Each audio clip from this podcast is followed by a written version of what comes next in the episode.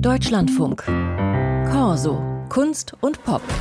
Die KI wird also immer besser darin, Filme zu machen, haben wir eben gelernt. Und ich befürchte fast, dass uns dann solche Social-Media-Trends wie letztes Jahr in Zukunft doch nicht erspart bleiben. Meine Feeds waren jedenfalls eine Weile voll davon, voll mit Film XY im Style von Wes Anderson. Fand ich wahnsinnig nervig, weil klar, die Pastellfarben, die waren da, die total symmetrischen Kameraeinstellungen und, und, und aber ist dann halt doch immer eine billige Wes Anderson-Kopie geblieben. Und warum das so ist, das wurde gerade auf der Berlinale ziemlich klar. Da waren im Rahmen der Berlin Talents fünf Personen aus dem Team von Wes Anderson auf einem Panel, die seine Kulissen und Sets gestalten. Mein Kollege Kaiser Rabi war für uns dabei und das hier ist die Antwort von Adam Stockhausen aus dem Team von Wes Anderson auf die Frage einer Frau, ob er denn eigentlich auch irgendwie Wes Anderson ist.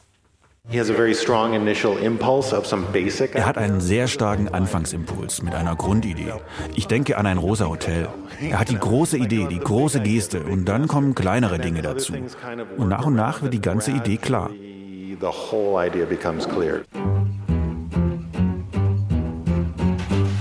Zum Beispiel in Wes Andersons letztem Film Asteroid City.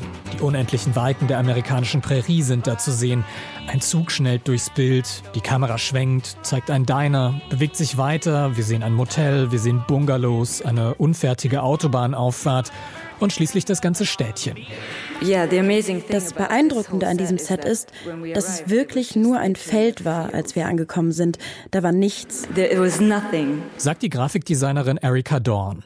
Das Städtchen ist eine Kulisse, extra gebaut in der spanischen Wüste für die Dreharbeiten. Selbst die Berge, die im Hintergrund zu sehen sind, sind nicht echt. Zusammen mit der Setdekorateurin Anna Pinnock und Produktionsdesigner Stockhausen gehört Dorn zum Team, das maßgeblich für den Look eines Wes Anderson-Films verantwortlich ist. Beispielsweise für das Diner in Asteroid City.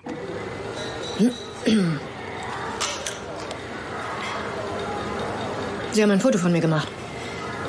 Aha. Warum? Ich bin Fotograf. Sie haben nicht gefragt. Ich frage niemals. Warum nicht? Weil ich in Schützengräben, Kampfzonen und auf Schlachtfeldern arbeite. Es überrascht, wie viele der Szenen, über die an diesem Nachmittag im Berliner Hebbel am Ufer gesprochen wird, an echten Drehorten und nicht im Studio oder am Computer entstanden sind.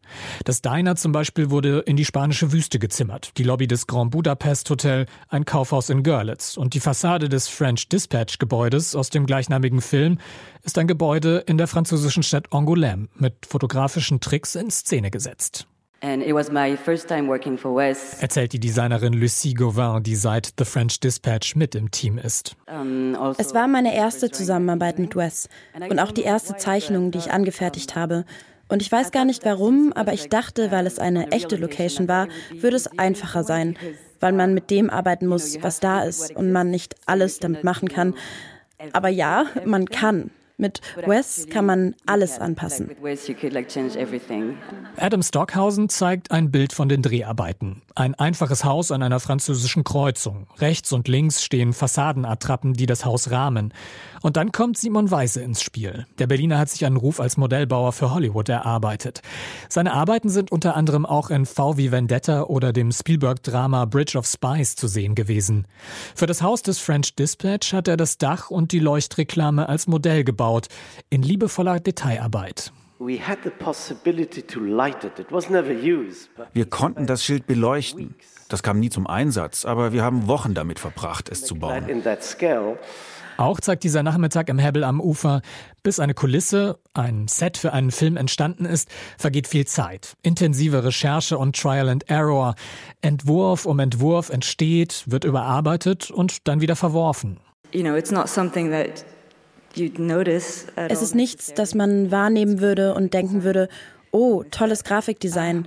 Aber ich denke, dass es das wert ist, weil es dem Set eine Menge bringt. Am Ende entsteht so im Teamwork die Kulisse für einen Wes Anderson-Film und ein essentieller Bestandteil des typischen Wes Anderson-Looks. Eine entrückte Version unserer Realität in Pastelltönen und Vintage-Optik. Mit genau dem Charme, der den KI-Versionen von Wes Andersons Filmen fehlt.